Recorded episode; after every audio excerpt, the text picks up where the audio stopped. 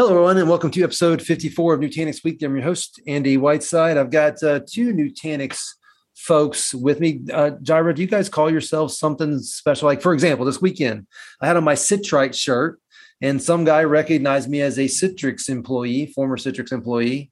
Do you guys have a, a new? You guys have like an affectionate name for yourselves, don't you? Yeah, man. We say Newton, um, which makes you curious. What what do y'all say at XenTegra? Zentegrites. Okay, well there you go. Boom. Zentegrians? No. Yeah, Zentegrians. Yeah, we you know we we pretty much steal from Citrix all their good marketing stuff, not the bad marketing stuff, the good marketing stuff. And they have had a lot of good stuff. Speaking I was say of, that implies the existence of bad stuff. It, look, if you're, it's like uh, I use this one all the time. It's like it's like auto racing, specifically NASCAR in my case, uh, dirt track racing, what have you. Uh, if you're not constantly tweaking, you're not really trying because uh, you know the track's going to change, the environment's going to change, what have you. And there's been probably half the tweaks I've ever done made it worse, and half of them made it better. Uh, but the truth is, your environment is changing around you, so you have to be doing something. Uh, if not, somebody else is going to catch you and pass you. I've just realized that. that we don't do enough joint events together around dirt track. We need to fix that. Oh man, I would love it. That'd be fun. I, I, I love sliding sideways. It's been a long time though, really. Well, okay, so that was the voice of Jirah Cox. Jirah is our subject matter expert on all things Nutanix. If I ever get in a world where I'm talking to someone Nutanix and I'm trying to validate myself, I talk about the podcast Jirah does with me, and they say, "Oh, you must, you know, that you must be somebody." Then I just associate with Jirah. You should you should uh, talk to people that are less easily impressed. But oh man, they're pretty impressed. Um, also, you guys heard Ben Rogers. If you've listened to any of our other podcasts, the Citrix one, Ben used to be a sales engineer over there. Now he's over at Nutanix. Ben's a former customer. Uh, used him as a reference uh, the other day with a joint account that we're both working on now. And you know, uh, I think Ben Ben saw the vision of delivered compute in a uh, low compute fashion. In other words, server hosted desktops. Uh, at, at, some point, starts to bleed into VDI. Uh, the world of hyperconverged and Nutanix shows up there. Uh, but that's Ben Rogers, uh, former Citrix guy, former customer, now uh, Nutanix. New, new, what'd you call it? What, what was your affectionate name for yourself? We're Newtons. Newtons, New, Newtons. You have I, to, haven't, I haven't quite reached the the level of Newton yet. I'm called a newbie. newbie. So I think until you complete your first year here, you're a newbie, and then after that, you can assume the name of Newton. Hmm. With the acronym FNG, right? There you go. Yeah, I'm a friendly new guy. Friendly. I would like. I would like to think, and I, I don't know, Jirah might agree or disagree with this. I would like to think I've shortened the learning curve a little bit. It's just uh, what's been interesting coming from Citrix to Nutanix is Citrix had a wide portfolio that, man, as a sales engineer, you had to know a little bit of the whole portfolio from end to end. Nutanix is similar. You have the core product, which is the HCI product, but that product can spider out and do so many things. So learning the core has been one thing, but learning the 5,000 things the core can do, like we're going to talk about today, has been the other. So, Andy, I'm glad to be on another podcast with you. Excited to be hanging out with you guys today. Ready to learn a bunch. And uh, thank you for allowing me to continue my journey with you guys. So, you know, we kind of told Ben coming into this, we wanted his feedback on what we do and have him chime in. Uh, just so happens Harvey's not here today, so probably play a larger role for now until he continues to evolve. Um, but I am going to go to Ben real quick and ask a question. Ben, do you remember the first time we talked about hyperconverge and what you thought about my ideas that that's where you should be heading at that moment and, and how things have changed? Yeah, I mean, I remember the conversation. You know, I what's really wild about my journey here at Nutanix so far is that, you know, I was a three tier guy and the economics of managing that infrastructure can be interesting according to how you purchase that three tier. You know, it's, it's not always just one purchase. So you have to work on when do the things depreciate out? When does it make sense? So, you know, I never crossed the bridge of having to go HCI. It's something that now I'm on this side. I would have definitely done, but I would have done it more to create the environment and the platform that would then allow me to spider out to the cloud services. So this whole concept of private cloud, public cloud, hybrid cloud, man, Nutanix really has embraced that. They're creating the platform that will allow you to service your on-prem private cloud workloads, but then also extend those out and not have to have employees learn a whole new set of tools, man. So that's been real interesting for me. And looking on my past experience, I definitely could see where I would have embraced that along with continuing to run Citrix on top of it because of the goodness of the uh, desktop that I got there. And so, yeah, I just man, I'm learning a whole bunch and uh, really a neat time to be in IT. And we're in one of those moments where this is a paradigm shift of bringing in cloud and how does that work for every organization because they're all going to be faced with it before too long. Well, it's, it's interesting. We'll use that to segue into the topic today. We have, uh, you know, you have the core of hyperconverge, which is really cloud fundamentals in your data center, and then you have things like additional features, like we're going to talk about today with files, and then the the big uh, scary security world that needs to show up in everything, but files specifically, and then finally the the third thing, which Ben brought up, which is now the elasticity of multiple data centers and having that ubiquitous layer between all of them, which is going back to which is all of it, right? Files and um, and the core operating system, the storage operating system, and all that being prepared to go left, go right, go straight, go backwards if you need to. Um, and that's you know where Nutanix has really aligned itself, not with necessarily being the cloud, but being an enabler of whatever your cloud strategy is. Um, and, and I had I was at a Nutanix meeting last week in New York, and, and I brought up to the, the team presenting, right? If, the minute you help customers understand it's not the cloud, it's clouds. And it could really be clouds within one single uh, organization like Microsoft, but it could be your data center, their data center, uh, data centers, and the ability to be elastic and ubiquitous layer in between all that. The minute somebody shakes their head, yeah, I agree, it's clouds, not cloud. All of a sudden, this layer that Nutanix brings to the equation becomes very applicable to all conversations. Yeah, I usually I usually say it a little differently in my customer meetings. I'll ask like, "Who's your cloud provider?" and whatever they say, Azure, AWS. I'll say, actually, trick question. You are your company's cloud provider, right? Those are tools in your arsenal, right? But but your company's cloud can or can or might include all of those things or none, whatever the right option is, right? Choices for your company, right? But but yeah, having that optionality, that control, that agility to say things can start one place, move other places. Yeah, absolutely invaluable. And, and my argument there is people that the, the only people that want you to think it's the cloud is one of these hyperscaler players who are, are trying to get you to go all in on their solution. And at that point, you might you might be able to think of it as one big cloud. Uh, yeah. But the truth is that doesn't work for probably anybody. And no, we get we get far too much mileage out of like a single word there, right? Because when you think about everything from people trying to do like mainframe AIX in the cloud to like serverless functions, talking about very, very different kinds of clouds in there, right? And then containers in the middle, VMs in the middle, and and we're we're barely even talking about the same technologies, but we wrap them all in this giant word doing too much work called cloud. Right. You know, it's been interesting, Andy, since I've been here. Uh, one of the things that they really concentrate on is workload. Where where where do you need your workload to reside? And so you know, part of what we have to do when we go in is kind of get customers to wrap their heads around, you know, you've got all these servers and all these services that you're, you know, spinning out to the company, but where, what is really your workload and, and where do you need to concentrate those efforts? And those are different. You know, I was in commercial at Citrix. Now I'm over here at enterprise. One of the things that shocked me dealing in the enterprise space is a lot of enterprise has legacy and they can't really, man, get rid of that legacy for different reasons but they're looking at ways to get that legacy spent out of private on-prem to public. And so it's been interesting to see how Nutanix can help some of the larger customers that have these legacy apps that they can't unfold their business from. How do they preserve that and make that go forward? And and for me, there's two ways to look at that. There's legacy apps that you're currently still using, and there's legacy apps that you can't retire for you know um, archival reasons.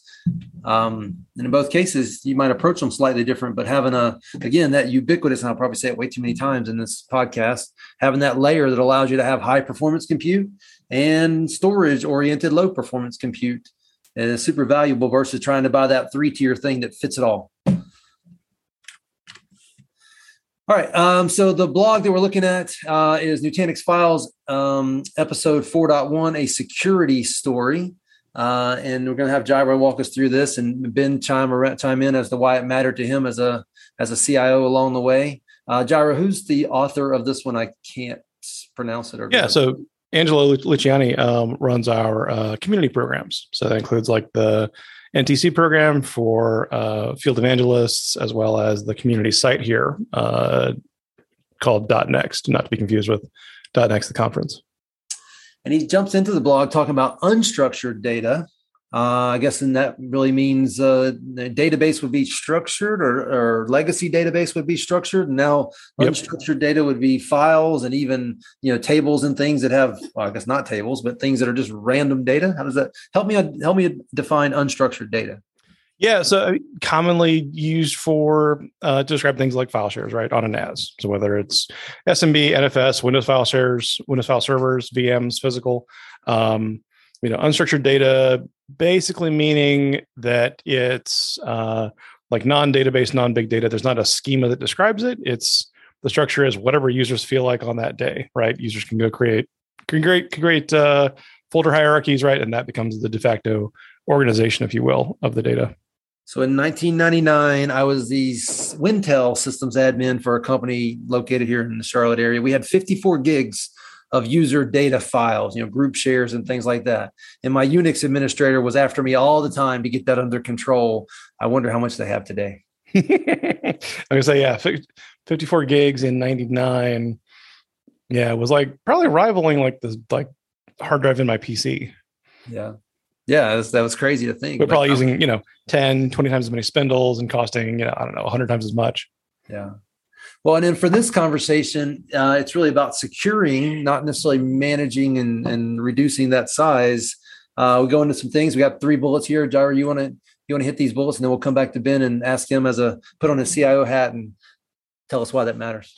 Yeah, totally. Um, so a couple of data points uh, shared for like table setting in the article around, you know, history and sort of growth of ransomware. Um, uh, not going to surprise anybody listening to this, right? From 2015, which is like not quite dawn of ransomware, but early days of ransomware through last year, 57x growth in ransomware, uh, growing to a global $20 billion revenue stream, which is terrifying. Um, a, a really even more terrifying one, right? Around even people that pay ransoms for ransomware, only 65% recover their data. Um, and then uh, perhaps let's, let's keep escalating the terror, the terror here. The worst one, perhaps, uh, uh, average impact of a ransomware event can be 21 days of downtime, which is, I mean, that would be crippling to almost any company I can think of.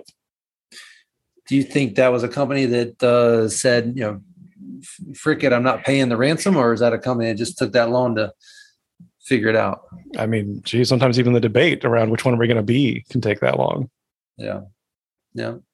So Ben, if you're a CIO again, um, what does this mean to you that these these concerns? I mean, first of all, I have my normal ransomware conversation. Ransomware to me has really just been a result primarily of all this bad stuff existed. Now they had, you know, cryptocurrency and ways to get paid.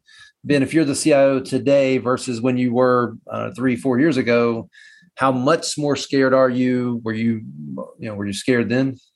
Oh, I was definitely scared then. I mean, you know, in healthcare, this was hitting healthcare, you know, before I made the transition over to being a sales engineer. Uh, these numbers are real. And, you know, this bottom statistic that Jirah introduced with the 21 days of downtime, he's absolutely right. I mean, for where I was at in healthcare, that would have destroyed the business. They couldn't have been down 21 days. I mean, you're talking, uh, you know, neurosurgery stuff. So that is, it's an emergency world. The other thing, you know, we've seen clients in the past, and Andy, you and I have worked on, you know, a couple of projects together on this, where ransomware not only wiped out their production environment, but it went ahead and wiped out the backup environment where there was nothing left, and the client had to start from zero, from scratch. And so these are all real world scenarios, and uh, you know what keeps people up at night. And so I'm glad to see that our company is addressing some of this and and, and bringing some real world solutions to this because these statistics are not made up; they're real and they're staggering and they're growing. I mean, this is not going away. Uh, the the bad guys are getting smarter, and the good guys are they always seem to me to be in reactive mode and trying to flip the script and being proactive, which is what some of these tools are going to do, is a great thing. So, uh, man, I applaud. But yeah, it scared me then, scares me now. Um, how you handle it, you know, man, make sure you got your backups going and some of these techniques that Jarvis is going to talk about built into our systems. And it highlights here in the very next statement that this is all targeted at unstructured data where we can those bad guys can get their get their hooks in and wait for the right moment to be called upon, execute.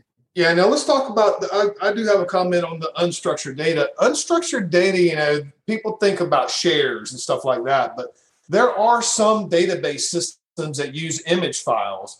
And if that application was written before the days of blob and some of you know some of this object storage that's out now, you could have a database engine that is pointing to flat files. We called it flat file back in the day, not unstructured data. Uh, but that was a worry for me because I was like, okay, you have these images that are being produced by the database engine, but they're not necessarily stored in the database engine or the storage that's doing the database engine. They're being stored out here on some kind of UNC path that the database is aware of and can call. But that to me, I considered that unstructured data. And that was one of the big things that I was scared of is that you would have a ransomware attack in those storage silos that might not necessarily hit your database engines. But guess what? When a doctor goes and pulls up that image and it's sitting there going, we can't find whack whack UNC path, da da da. That that's you know some of the things that scared me. So when we talk about unstructured data, just don't assume that it's shares. These could be legacy apps that have pointers in them that call out to unstructured data. Yeah. That's a great point, Ben. So, Jirah, walk us through this next little section, talking a little bit about what Nutanix has done up till now to help with unstructured data as part of its overarching operating system, uh, storage operating system, which, by the way, runs on multiple hypervisors, uh, Acropolis hypervisor being one, VMware being one. Uh, but what, what has Nutanix done up to this point? Sure. So, yeah, I mean, everything we're going to talk about um, comes over and above, right? Some of the basics that we've had for a long, long time, right? Around antivirus integration for like pick your favorite antivirus uh, scanning engine that can then come over and scan our shares. We can like notify it when new files get written, notify it when people want to do a file access. Um, you can of course block um, undesirable file extensions, right? You keep people from storing, you know, in that in that 54 gig mountain of data in 1999, right? You know, no MP3 collections, right? No uh, ripped CDs. Um, as well as of course data snapshots right so of course fully agree with ben right you definitely want to have your backups in order um, test them regularly monitor for change rates uh, hopefully have them on some kind of an immutable platform but we also ideally want to help you never need them either right if we can recover from a snapshot on the primary storage that's going to be faster than having to haul that back from a backup tier uh, as well so so snapshots also are in play these are all just things that that files i think either launched with or got very, very quickly after. Um, last year, we also launched Data Lens, right, which does uh, cloud-based analytics of the data itself, um, looking for things like ransomware signatures. Primarily at, for that launch, um, file extension based, which is we'll talk about. You know, is is definitely something. It might be slightly um, imperfect or or not uh, all encompassing. Right, we'll get into more more advanced detection we've got now but yeah, ran, um, ransomware detection powered by cloud by data lens in the cloud, uh, looking at file extensions to help identify things more quickly so that we can alert on them and you can react to them faster. Now, is that you jumping into the 4.1 um, behavior of data lens or we sure can, yeah. Yeah. Okay. yeah. So with this, with 4.1 uh, recent uh, uh, files update, this lets us then now also do even deeper analysis so we can actually look at, into the data streams themselves and detect, hey, this file, even if the extension is not changed, actually has changed and now um, it is exhibiting indicators that are probably indicate ransomware, right? So you can alert on that even when, when the file extension, file extension itself doesn't change. Um, as well as some behavior analysis, right? Around, hey, this is the wrong time of day for this many files to be getting touched. This is the wrong um, uh, perhaps unusual user activity, right, for this account to be touching.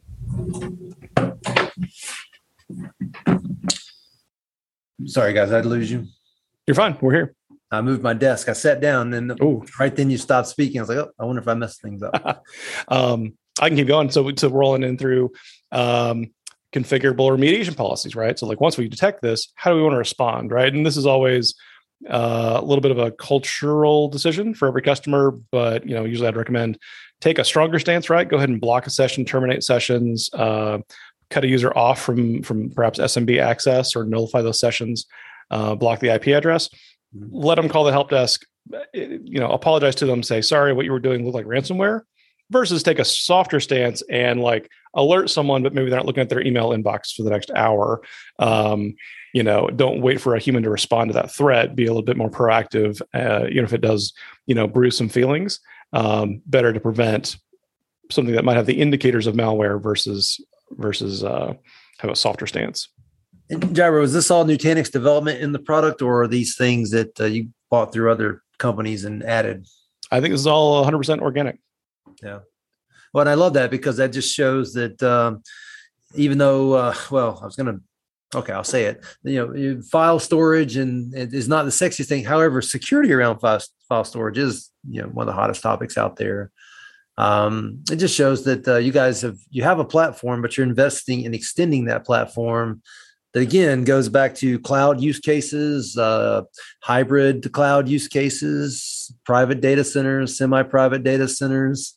You know, the same feature set's going to work no matter where you're landing. I think yeah, hundred percent right. It's part of the enhanced value of the platform, right? Not trying to be a, a single, you know, one trick pony around like just desktops or just, you know, minimally viable file shares, but like what do we really need to run this for a rich enterprise, right? With security controls that respond to real world situations. Yeah. Ben, you were going to comment? Yeah. I mean, one of the things that I, I think that's so crucial about this article is one of the first things it says is that some of these exploits are getting past firewalls and some of the first layer defenses.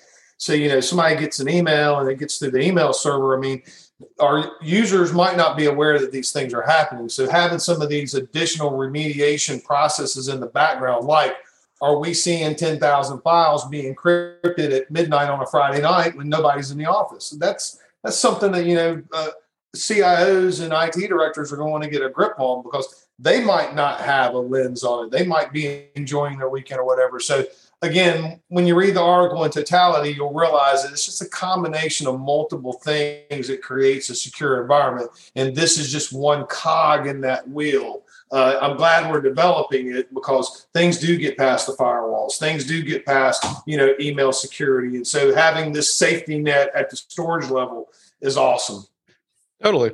I mean, Andy, you mentioned how um, in your mind, like the the rise of ransomware tied in with like um, the method of payment, right? So cryptocurrency kind of fosters ransomware. I think it's totally valid. I think it's one of like eight different things that all sort of enabled the rise of, of ransomware, right? Um, strong encryption, right? Strong encryption being able to be offloaded to like a consumer grade CPU, right? Because it's all done on the user's workstation, right? But they have a great CPU that can do strong ciphers. Um, uh, encryption in general being a good thing, right? That we can do strong encryption like for end users, because uh, all that ransomware is doing, right, is just automating things the user has permission to do. Uh, the user getting too much visibility to too much data, right? 20 years ago, in 1999, most of that user's data, even if there was a 54 gig, you know, aggregate file share for users, there was way more data on people's desktops, right? But encrypting someone's desktop uh, was kind of a less valuable target. That desktop was more like more likely to just flat up die anyway, right? Like that's you know, workstations were just a thing; they were always in the shop um, back then. So as a result, data migrated to the data center, right? So all the data moved into user shares, home shares, application shares, team shares. Um, on the NAS. So then that put kind of more eggs in a more valuable basket, right? So ransomware said, hey, I can hit more um, effectively. Um, and then of course, just yeah, speed of the modern uh, CPU, right? So like it kind of a perfect storm. That ransomware was almost like, uh, in some ways, it's almost a uh, perfect example for bad automation. We talk about, you know, it's it's definitely automation start to finish, right, with lots of resilient error handling, um, but you know, orchestration, automation at the desktop level, nonetheless. Yeah. Well, this next section talks about uh, write once, read many, which um, I, I, think comes from the S3 world. You can clarify that for me if you would. I, I will point out the acronym of WORM, which in security terms has historically to me mean like a bad thing. Um, now we're talking about worm also being reused again as an acronym to mean a good thing. Jirah, what's uh, what is write once, read many? And, and am I correct that came out of the S3 concept or am I wrong?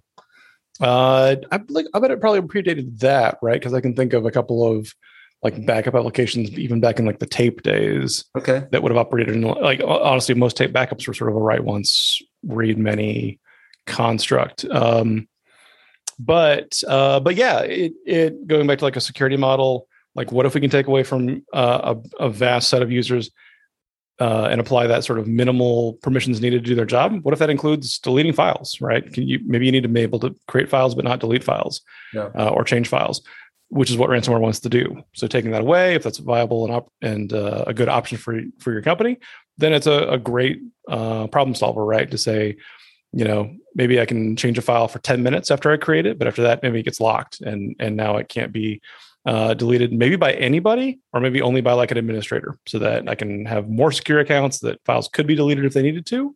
Um, kind of differentiating here between, um, you know, enterprise mode versus like a true like legal legal compliance mode, right? We're, we're kind of familiar with the concept of putting like a, a mailbox in a legal hold fashion, yeah. so I can do the same thing with data, right? Is it is it allowed to delete any data, or is it just really hard to delete any data? And you know, maybe this is where I'm naive here. So when it comes to the ransomware stuff, are we taking the data, letting it stay there and encrypting it, or are we deleting it and making the accessibility to get back to it encrypted? What what what do ransomware folks typically do?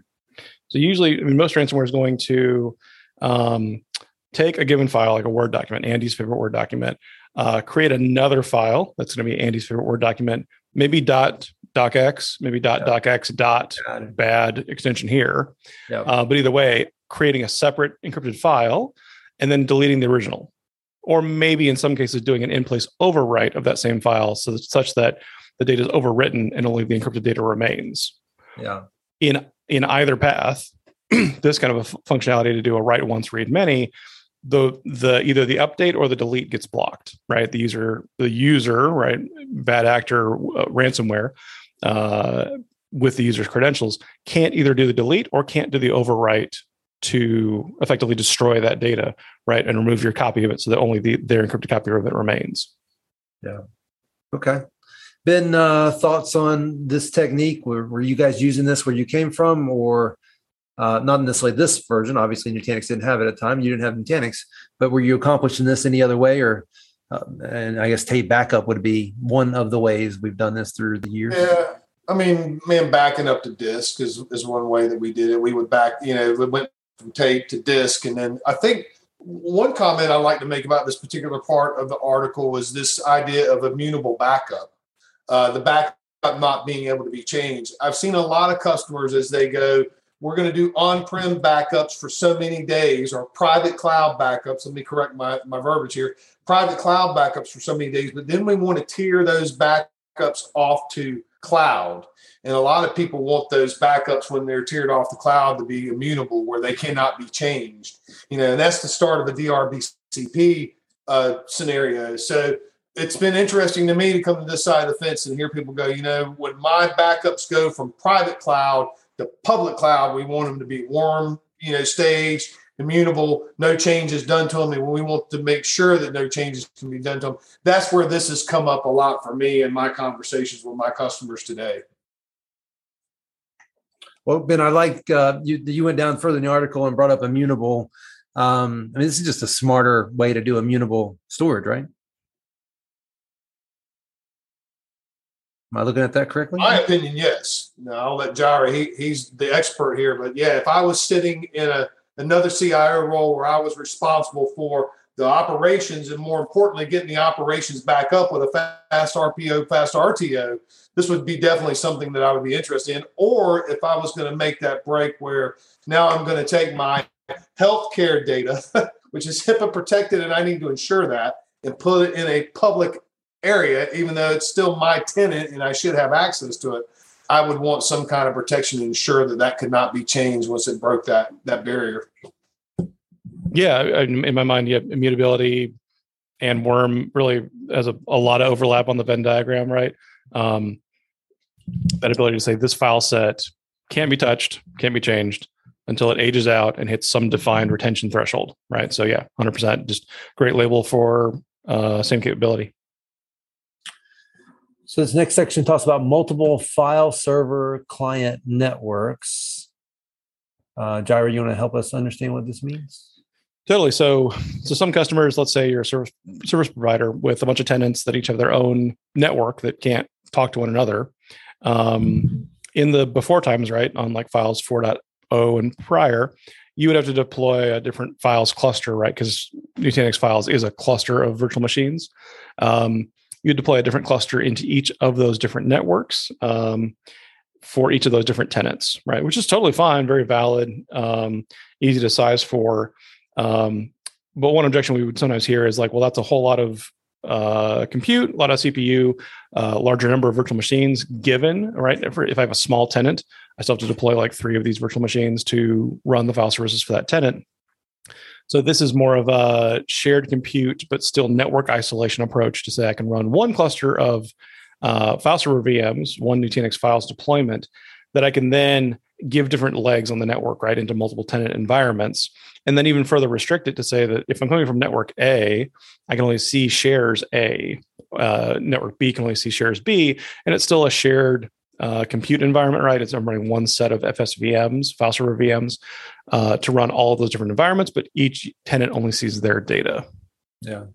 No, it makes tons of sense. You would want this uh, shared shared storage environment, um, but you would want to make sure people only saw what they had.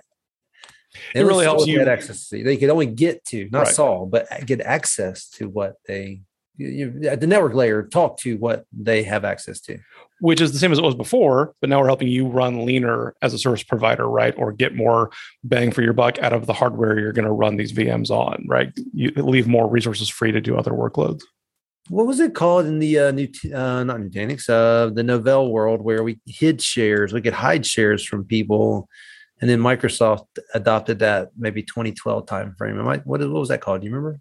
Access based enumeration access yeah access based enumeration there you go man. Like it's uh, yeah because i remember i've worked in places where that like wasn't turned on and you could see 500 file 500 directories under the share but you can only touch two of them right? And when you tried to open any of the other ones you got an error right? And access based enumeration which we also support uh, it's not really a security feature it's more of the obscurity feature right?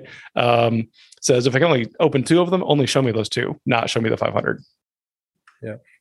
Yeah well, and then at this point, I mean, real security, especially if you ask the network guys, and they're not wrong in this case, starts at the network level. If you can't get there, then you have secured it. Yeah, yeah, hundred percent. Okay. Uh, the last paragraph talks about those intent on unleashing um, malicious activities will continue to find strategies. We just got to keep blocking them where we can and think proactively about where they're going next um, you know, when somebody wants to do harm, they will uh, find ways, but uh, we need to turn off their basic ways they can get to us. Totally right. I mean, defense in depth applies to literally everything here, right? From, you know, if at all possible, you know, rewrite your URLs, scan your incoming email, block your outbound DNS so that you can't even do lookups to get to, you know, bad places. Um, but then let's say the executable is running on one of your desktops, then if they can't get there at like the layer three level, that's a good step. If they can get there, but they can't enumerate, that's another good step. If they uh, can see the file, but then don't have permissions to the directory, again, least possible permissions for a user role, then that's a good thing. But then if they can still see and touch the file, well, then if it doesn't really need to be a file that allows updates, well, then worm as well. So we've got a whole bunch of bunch of layers in that in that threat model. Yeah. Well, I think Ben hit on this a minute ago or in the beginning that it's lots of different approaches all coming together to form a solution. And then i keep harping you know ubiquitously across multiple platforms no matter where it is in your cloud in your data center your partner data center and your colo you know it's all clouds at that point.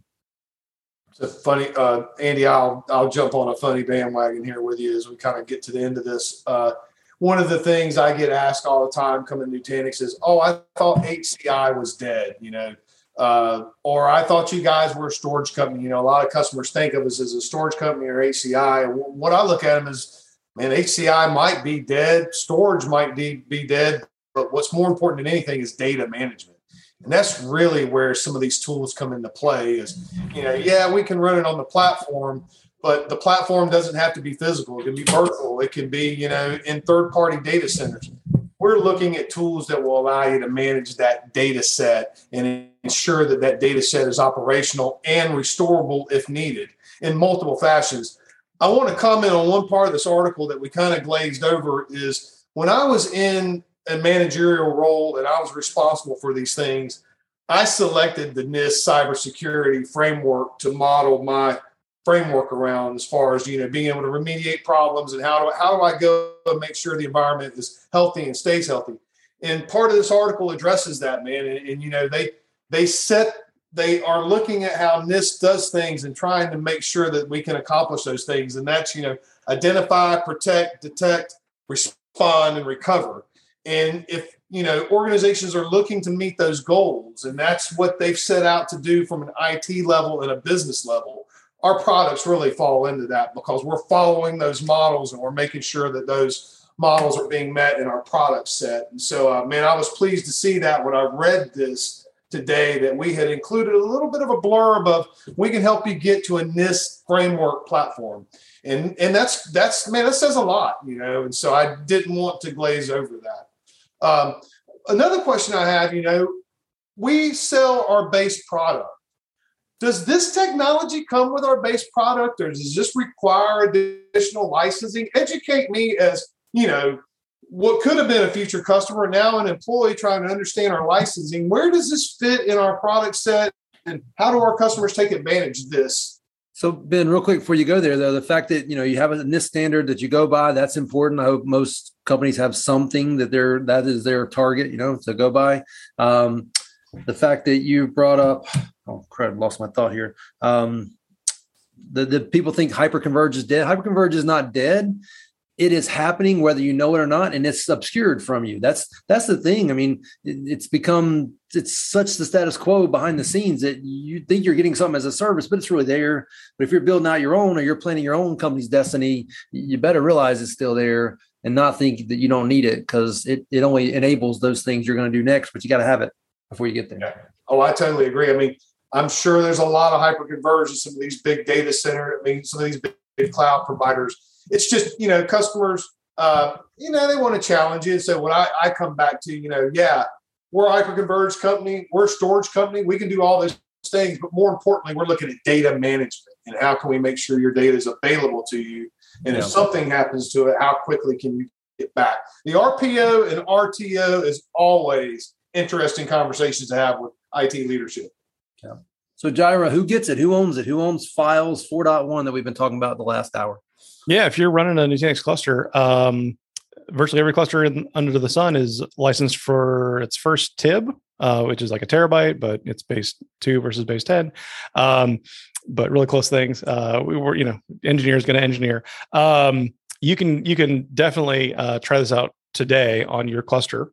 Uh, when you click to deploy files in Prism, right, it's an automated procedure for you. It just asks you for like some IP addresses for what can it can assign there. It'll actually pull down the latest uh, files at that time, so you can just tell it deploy straight on to 4.1. Yeah, and uh, Jirah, does files follow your your write frequency um, scenarios? In other words, if I've got a file that's in files within Nutanix, is it going to be written twice, written three times? The data associated with it is that, that how it works? Yep. Yeah. Files falls under that, you know, RF2 or RF3 user configurable data management model for write write all all uh, pieces of data twice or three times for resiliency.